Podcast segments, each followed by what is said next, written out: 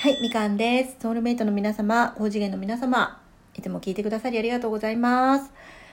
えーと、先日ね、私があの、また不完全な自分を さらけ出したわけなんですけれど、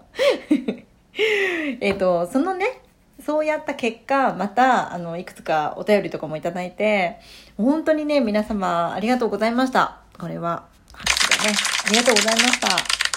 なんか、いつも思うんですけど、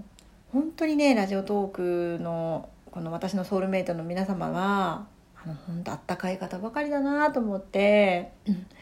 あの、感謝の気持ちでいっぱいです。本当にありがとうございます。でね、あの、そういう中でちょっと気づいたことがあったんですけれど、そういうなんか私の不完全な自自分っていうのを今までもあの随所随所でこうさらけ出してきたと思うんですよ。で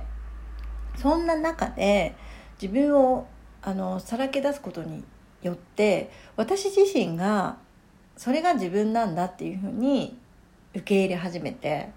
でそしてまた別の自己開示ができるようになったりそしてそれを聞いているまあ、高次元の方とかあとソウルメイトの皆さんとかもあの自分をあ自分もそういうとこあるとかあそんな自分でもいいんだっていうふうに受け入れてそしてさらにね自己開示ができるようになったりとかなんかそういうねあのいい循環みたいなのが 生まれてるような気がします。うん、なんかこれってすごいことで結局なんか私がさらけ出すことによってなんかあそれでもいいんだみたいな風に 思ってもらえているような気がしてそして自分もそういうとこあるあるみたいなでそんな自分でもいいんだっていう風にえ思えるようになったらうんもう無敵だよね それが本当の意味でも自分を愛するってことだと思うしうん、そして自分を受け入れるということだと思うのでなんかねみんなとこうして共有しながら自分のことをね受け入れていきたいなっていうふうに思いました。うん、で何よりねなんか最近ふと思ったのがやっぱりね今までこんなこと思ったことなかったんだけど笑ってる自分が好きだなっていうふうに思いました。うん、こんなふうにね思ったことなかったんだよ今まで びっくりでしょ？これはもう本当にラジオのおかげ。うん、そして皆さんのおかげでそういうふうに気づかせてくれてそして自分はやっぱり笑ってる方がいいなっていうふうに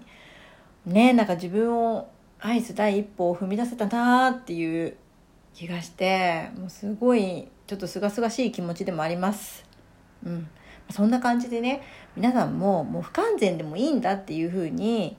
どんどんね思ってもらえれば 嬉しいなと思います。これ慰めになってんのかどうなのかよくわかんないんですけど ネガポになってんのかな